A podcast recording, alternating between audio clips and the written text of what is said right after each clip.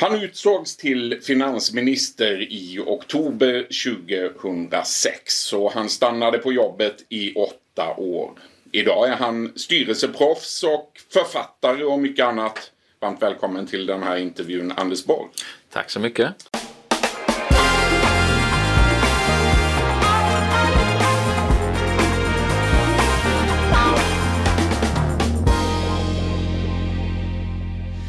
Hur nervös är du inför boksläppet?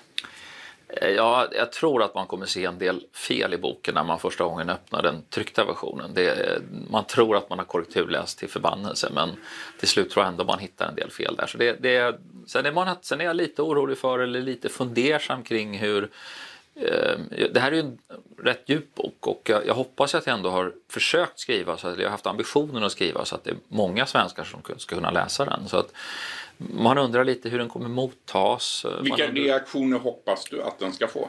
Jag tycker människor ska gå, efter att ha läst boken, ska känna att men nu förstår jag ju mycket bättre hur det här med ekonomin faktiskt fungerar. Att man kanske lite tar med sig lite av de oroskänslor som jag har för stabilitet och att Sverige är ett utsatt land och att man förstår att vi måste vara i, i väldigt god form. Och, och, och sen kanske också tror jag att jag beskriver hur man gör politik på ett sätt som tror jag inte minst många politiker har eh, nytta av att läsa. Vi ska prata väldigt mycket om boken men först då, hur orolig är du över det ekonomiska läget idag? Alltså vi, jag tror inte vi går mot en kris. Ehm, nästan alla centralbanker runt om i världen har sänkt räntorna ehm, och det gör att det finns en, en buffert. Men det är klart att det, Kina är en stor osäkerhet för oss. Det är förmodligen någon alltför hög skuldsättning, traditionellt det som ofta leder till, till långsammare tillväxt.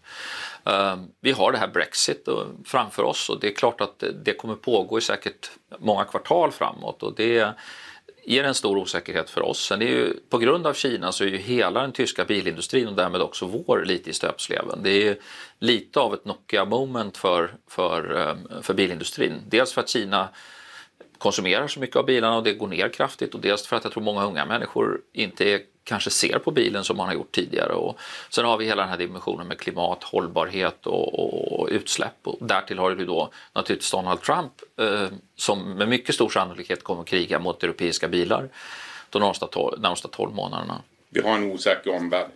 Ja, det här är inte en period där vi behöver en olycka. Alltså om allting går bra så är det en avmattning, men vi ska inte ha någon Lehman krasch eller någonting som, som inträffar. Därför att eh, marknader och företag är pressade, de är lite nervösa. Eh, alla, tror jag, i nästan alla företag jag jobbar med är enormt trötta på att, att Trump ständigt bidrar med ny osäkerhet. Så fort man har fått lite stabilitet så kommer en tirad av Twitter och så är vi tillbaka i att människor är oroliga på nytt. Anders Borg, nu ska vi prata om din bok och eh, vi börjar från början. Vad hände egentligen när du gick med i Moderaterna din farmor Vera, hon började gråta. Varför då? Alltså för mig var ju det här med att diskutera politik hemma något som vi nästan gjorde på daglig basis. Och min pappa var väl började som socialdemokrat så har han väl också vandrat inåt. Men det, ble, det blev ju mycket för mig att det där blev ett sätt att, att ställa sig på tvärs eller göra lite uppror mot, mot de givna perspektiven. Och är man från en arbetarstad som jag, som Norrköping ändå är, så var det klart att mot lärare och mot andra så var det väldigt roligt att vara eh, moderat. Det tyckte de var väldigt störande. Så det tyckte jag var... Du hade mest socialdemokrater omkring dig? Ja, på pappas sida var det bara socialdemokrater. Mammas sida var ju lite mer folkpartistisk och, och, från Jönköping då, så det var ju lite andra perspektiv. Så att jag, jag, tycker jag hade på det sättet en, jag hade en väldigt bra uppväxt och vi diskuterade ju oerhört mycket i familjen. Du lyckades inte värva Vera till Moderaterna, eller? Nej, jag tror att kommer man som mina farföräldrar gjorde ur eh, det, det gamla fattig-Sverige eh, och upplevde överhet alltifrån ja, eh, ledande människor och kyrka och allting sånt så tror jag man, man uppfattade det som att det var Socialdemokraterna som stod upp för dem. Så att, eh, när man kom hem till dem så hade de Olof Palme på porträtt där och eh, det var deras naturliga utgångspunkt. Det var, man handlade på Konsum och man var lojal med arbetarrörelsen. Du, vi ska prata också om priset som det innebär att vara en ledande politiker i Sverige idag. Arbetsbelastningen enorm, mediebevakningen oerhört närgången. Du skriver i boken att jag kommer alltid bära med mig en känsla av att jag gjorde min plikt mot Sverige. Men jag känner samtidigt en sorg för att jag aldrig kan kompensera barnen. Det låter rätt sorgligt. Men det tror jag nog eh, många i liknande situationer upplevt. Jag hade ju en period när det i princip var arbete, om inte dygnet runt så eh, nästintill. Eh, och, och därtill är det så akuta skeenden som vi hade, då är man ju mentalt eh, väldigt inne i, i, i, sitt arbete. Och finanskriser har ju en tendens att bli akuta på helger. Det, det, är ju så. Bankerna är ju inte så att de berättar i lång tid före att de har bekymmer utan det är ju nästan alltid fredag kväll. Och i många fall var det här internationella förlopp så det blev ju oerhört intensiva och snabba eh, processer där det gällde att få ihop människor att faktiskt agera. Så att jag, jag, eh, nu är mina barn så stora som är på väg att, ge sig iväg till olika utbildningar och sånt och det, det är klart att man reflekterar över föräldraskap. Alltså det, det är ju få som tycker att de har varit en perfekt förälder och jag tycker nog att jag, ja, jag har en del att tänka över där. Tycker barnen att, de, att du har svikit dem? De tycker nog att jag har jobbat väldigt mycket och att jag inte varit närvarande uh, och att jag har varit uh, uh, att jag var tvungen också. Det, men de, det, en fördel med mitt jobb är att de också förstår varför. Det fick också andra konsekvenser. Det gick ut över hälsan, det faktum att du jobbade så mycket, skriver du i boken. Du blev sjuk helt enkelt. Jag hade en period när jag fick eh, väldigt många lunginflammationer. Eh, och det är ofta så att eh, eftersom budgeten börjar man göra i augusti och Almedalen ligger där det gör. Så perioden däremellan där man hade någon typ av möjlighet att vara ledig och återhämta sig blev ju oftast väldigt, väldigt kort. Så att, eh, eh, och det här att man liksom, när man kommer ner till att sova 3-4 timmar per natt och, och, kanske ligger i sjok där man har jobbat över 100 timmar per vecka, ja, då tar, det ju, då tar hälsan tar ju stryk. Det, det, det går inte att komma ifrån. Man får också intrycket i boken av att du väldigt en, var väldigt ensam på jobbet. Du skriver till exempel om ett besök på Harpsund när resten av regeringen eh, gick för att bada i Havsundsjön. Du stängde in dig på rummet, drog ner rullgardinerna, la dig i sängen och stirrade upp i taket. Och så skriver du det kändes ensamt och tröstlöst att vara finansminister. Hur ofta kändes det så? Alltså budgetprocesser är ju speciella. De, det är en oerhört intensiv arbetsprocess eh, på Finansdepartementet innan man ens är i närheten av de andra partierna. Och då tycker man ju naturligtvis att man har tagit fram någonting som alla borde tycka är oj vad bra ni har gjort det här och nu vill vi bara tacka så mycket och så kan vi väl... Men det står ingen hyllningskör där? Nej, utan det är ju tvärtom så att alla fackministrar har ju sina önskemål. De har sina möten, de har sina... Eh, är man ansvarig för Dramaten så är det ju det man tänker på och så vidare. Um, och så ska det ju vara. Är en fackminister inte engagerad i sitt uh, område så då ska de inte ha jobbet. Men det är ju det att du då, med undantag för statsministern som ju är din liksom fallback position, så är det ju, du är ju alltid motparten. Eh, så, så, det där är, det har jag diskuterat med Kjell-Olof Feldt också, han upplevde precis samma sak. Att det är en, det är en ständig... Eh, det är så att oavsett var du går, om du eh, är med på något, du är ute i landet och är på ett dagis, ja det är klart att du bara människor pratar om det. Är du på ett företag så pratar de om sina skatter, är du hos en organisation så pratar de om sina lagar. Du är alltid utsatt för någon typ av påverkanskampanj. Nu är ju det, man lär sig efter ett tag att det här med att säga nej är ju ingen... Alltså, jag är en person som normalt sett inte tycker om att säga nej, men det, det är ju det enda svar du kan ge, nej. Det är början på en bra konversation brukar de säga på budgetavdelningen. Man kan få intryck av att du kände det här på dig, att det skulle bli så. Du ville bli budgetstatssekreterare. Varför hade det varit bättre? Alltså jag hade väl inte egentligen tyckt eller tänkt att jag skulle bli politiker. Jag hade ju mer tänkt att jag skulle sköta allt det här arbetet som man måste göra för att få politikerna att kunna agera rätt och göra rätt saker. Jag uh, hade väl lite mer tänkt mig att jag skulle göra en kortare värnpliktsperiod i politiken, se till att allting var i ordning, se till att bemanningen var rätt och sen kunna kanske återgå till, till näringslivet. Men nu blev det ju inte så. Nej, men du ville egentligen ha blivit tjänsteman. Du kan ju jobba lika hårt och du kan åstadkomma nästan lika mycket och du slipper hela den här delen som också ligger i att kommunicera och förklara och förstå allt mm. det här. Ehm, plus att det är ju så, den första gången om man som jag, eh, jag var ju inte en känd person i Sverige innan det här. Och första gången man kliver in på en bensinmack och man märker att alla tittar på en. Eh, det är ju en underlig upplevelse. En obehaglig upplevelse? I början tyckte jag det var väldigt, jag ska inte säga obehaglig, men väldigt jobbig. Att man aldrig kände att man fick vara i fred eller aldrig liksom kunde vara sig själv. Man måste fundera på, har jag några hål på jeansen? Kan jag verkligen ha de här oputsade skorna och sådär?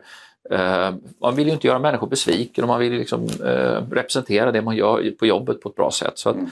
Sen tycker jag man vände, vande sig rätt eh, gradvis med det där men i bör, första våren tyckte jag det var jobbigt. Anders Borg, du är skoningslös och väldigt hård mot de gamla Moderaternas politik. På ett ställe i boken skriver du till exempel om partiets sjukvårdspolitik och konstaterar att Moderaternas förslag var ett ogenomförbart luftslott. Var det så illa? Eh, ja, det, det, skulle jag nära säga inte en kritik, det är en saklig beskrivning. Eh, eh, alltså det, Illa var det? Ja, det var ju rätt uppenbart att du inte kunde ersätta landstingen Eh, med en nationell vårdförsäkring utan att det skulle vara många, många år av utredningar. Bara detta att alla människor skulle byta arbetsgivare, strukturer, och finansieringssystem skulle ändras och allting. Bara det hade ju tagit eh, många år att utreda och därtill tror jag inte det hade varit en bra idé heller. Det, alla de där försäkringssystemen är ju mycket dyrare och absolut inte bättre. Så att eh, eh, Politiker som sitter i opposition får ju en tendens att de börjar med sina värdeord och sen blir de väldigt förtjusta i sina värdeord och sen blir försvar, förslagsdelen närmast nog bara att man skriver ner värdeorden en gång till. Och det är bra att man får välja, det är bra att, att vi har konkurrens och dynamik och allt det här men för mig så är ju liksom det, polit, det man hör på politiska möten det är ju kanske 5% av arbetet. Sen återstår 95% att få det där att, att funka. Eh, och jag tror inte på stora och vidlyftiga förslag. Jag tror att man ska vara noggrann, man ska göra saker stegvis och man ska berätta för människor vad det är faktiskt man, man tänker sig att göra. Du går också ganska hårt åt eh, Folkpartiet och den tidigare partiledaren Lars Leijonborg. Folkpartiet var den svaga länken när det gäller samarbetet kring den ekonomiska politiken, skriver du. På vilket sätt? Ja, nu tycker jag att Lars är en väldigt bra person. Vi har haft mycket bra samarbete. Han var en fantastisk forskningsminister. Likväl en svag länk? Ja, alltså det var ju rätt uppenbart att den, den, stora frågan var arbetslinjen och då ville vi genomföra stora skattelättnader och de skulle finansieras genom åtstramningar av bidragssystemet och det där ledde ju till en väldigt omfattande diskussion med just Folkpartiet. Som, och det ska jag säga att det var inte, det var inte bara Folkpartiet som hade luftslott i, i, i budgeten, det hade ju Moderaterna också. Moderaterna och Folkpartiet hade ju lagt några hundra miljoner på rehabilitering som skulle leda till många miljarder i minskningar av av, av sjukskrivningar och det är ju rätt uppenbart att, att eh, det inte var på riktigt. Du beskriver hur Lars Leijonborg gjorde sin sista budgetförhandling och hur den till slut avgjordes av Centerledaren Maud Olofsson. Olofsson hade tröttnat på att Leijonborg alltid krånglade, skriver du. Och därför la sig Olofsson helt sonika på rygg på golvet i förhandlingsrummet. Det låter helt galet man sitter ju så enormt många timmar och, och, människor är ju väldigt trötta. Det här tror jag kanske var framåt 1-2 på natten. Mm. Och Maud hade ont i ryggen eh, och vi visste ju att det var nödvändigt för Lars att ge sig. Eh, alla andra menade på att vi behövde komma framåt och, och, och, Lars hade nog, han beskriver sig själv som en skicklig förhandlare. Och ibland hade han väl olika typer av taktiker som skulle gå ut på att trötta ut alla andra. Eh, så, så och ibland det. lyckades det? Eh, ja, hans uppgift var ju att försvara sina idéer. Så det kan man ha respekt för. Men eh, eh, Maud var ju bra på att avväpna situationer och, och ja, få till att vi faktiskt nådde framåt. Du skriver också i boken om konflikten med din partikamrat Mikael Odenberg som lämnade regeringen med buller och brak hösten 2007. Jag hade kunnat hantera min del av bråket betydligt bättre, konstaterar du i boken. Vad gjorde du för fel? Det, det slog mig faktiskt eh, när jag skrev boken att jag inledde med att konstatera att Kjell-Olof ger mig rådet att när ministrar är desperata då måste man sätta sig med dem i lugn och ro och försöka hitta vägar framåt. Och det skriver jag då första eller andra avsnittet om det här. Sen slår det mig själv att eh, när jag då började försöka reda ut det här med Odenberg att det gjorde jag ju inte. Uh, jag, jag följde inte rådet? Nej, jag följde faktiskt inte det rådet trots att jag hade insikt om att jag borde ha gjort det. Det låste sig. Uh, jag tyckte jag företrädde att det skulle vara ordning och reda. Han tyckte att han försvarade ett, ett viktigt område. Han hade väldigt mycket tryck på sig från försvaret. Och jag tror aldrig, och dels var det, och sen var det väl också så att det här sättet att jobba som vi etablerade med arbetsgrupper och struktur och förankring hos partiledarna. Eh, det är ju rätt uppenbart att han, inte, han anser ju att han, han och jag har ju helt olika beskrivningar av vad som hände. Eh, och det måste ju bero på att vi, vi, vi kommunicerade inte tillräckligt med varandra. Sen kanske det var oundvikligt att vi landade i den slutsatsen. Kan ett statsråd inte ta ansvar för regeringens gemensamma politik, då ska de ju inte vara statsråd. Så då, då är det en, någonting som, men själva processen fram till det där, det, den har jag grubblat mycket på. Jag gillar ju mycket, det är ju en bra person och vi har haft mycket bra samarbete också så det, det är klart att jag Eh, han har säkert en del av skulden, men min uppgift är ju inte att utvärdera honom, den är att utvärdera vad jag själv kunde gjort bättre. Och jag skulle kunna skött den här processen på ett, ja, på ett bättre sätt. Är ni vänner idag? Ja, alltså det, vi har ju en del eh, mark att passera över så jag ska nog inte säga att vi är nära vänner idag. Jag har stor respekt för honom men eh, vi har väl egentligen aldrig rätt ut det här. En som lite oväntat kanske får beröm i din bok, det är den tidigare statsministern Göran Persson. Du skriver att han bedrev en ansvarsfull politik under sina år vid makten. Hur är din relation med Göran Persson? Vi har en god relation. Göran är en eh, väldigt bra person och han har djupa insikter om politik, samhälle och världen så att det alltid roligt att prata med honom. Och eh, ska man sammanfatta hans statsministergärning så var han ju avgörande för att Sverige tog sig ur det här eh, väldigt svåra läget inte, inte ett land, inte en marknad, inte en investerare litade på Sverige till att vi idag uppfattas som väldigt trovärdiga. Så att, eh, det, jag tycker man måste ge honom ett väldigt högt betyg. Gick du som finansminister för hårt åt Göran Persson ibland? Ja, det vet jag inte. Han hade ju avgått eh, eh relativt snart efter valet så att eh, jag kan nog inte säga att jag speciellt ofta gick hårt åt Göran Persson. Däremot tycker jag att Socialdemokraterna i opposition ofta brast när det gällde det här med eh, samhällsekonomiskt ansvarstagande. Anders Borg, i boken får vi också veta att du är barnsligt förtjust i Star Wars och att det ibland fick konsekvenser i regeringskansliet också för alliansen. Namnet alliansen kan rent av vara hämtat ifrån Star Wars. Berätta. Ja, det kan vara så. Man vet mm. ju aldrig varifrån idéer kommer. Men min eh, minnesbild är att, eh, att vi letar efter namn och jag tyckte att, att alliansen är ju naturligtvis det naturliga svaret, den som står emot imperiet och, och då blir ju naturligtvis imperiet Darth Vader och Sittriddarna och, och dem. Så att, eh, Plus jag tycker den är, det är bra filmer, roliga filmer att titta på. Ni skojade på Finansdepartementet om att Göran Persson var Darth Vader och Per Nude var Sitriddaren. Vad, hur tänkte ni där? Ja, alltså Göran är ju en imponerande, en imposant person så han passade väl kanske i den rollen. Du var nio år gammal när filmen Stjärnornas krig kom 1977. Har det varit ett fan sedan dess? Jag tror jag såg den fyra eller fem gånger när den kom. Och sen har jag äh, sett den med mina barn och sett jag har nog inte sett, nu har det, finns det ju ett oändligt antal. Mm. Äh, du har sett film. alla? Nej, det har jag nog inte gjort. Jag, jag, jag har sett de kanske fyra, fem första. Du, I boken skriver du också om oss journalister. Journalister är av naturen lite cyniska, fokuserade på spelteorier och inte alltid intresserade av sakunderlag. Jag förstår inte alls vad du menar. Nej, det, det, är naturligtvis en orättvis beskrivning. Men, men, det är väl lite så att journalister eh, letar efter en nyhet. Den nyheten är oftast hur någon ska reagera på, på ett utspel eller ett förslag. Och då blir det ju lite den där speldimensionen. Och det är klart att jag förstår att konflikt också är, så att säga, en, en, del av det som är nyhetsvärdigt. Sen, tycker jag, sen finns det ju oerhört många journalister, men, men många frågor förtjänar ju att man faktiskt sätter sig ner och läser dokument och funderar lite grann. Och, eh, där kanske journalisterna kunde jobba med lite ytterligare. en given följdfråga på det är ju då, vad tycker du själv är den stora nyheten i din bok? Jag tycker nyheten är att jag ger den här rätt eh, Eh, realistiska bilden av hur politik faktiskt fungerar. Och mycket av det som journalister aldrig vet om, alltså förhandlingskonflikter, det här internationella spelet och sånt, det försöker jag berätta om.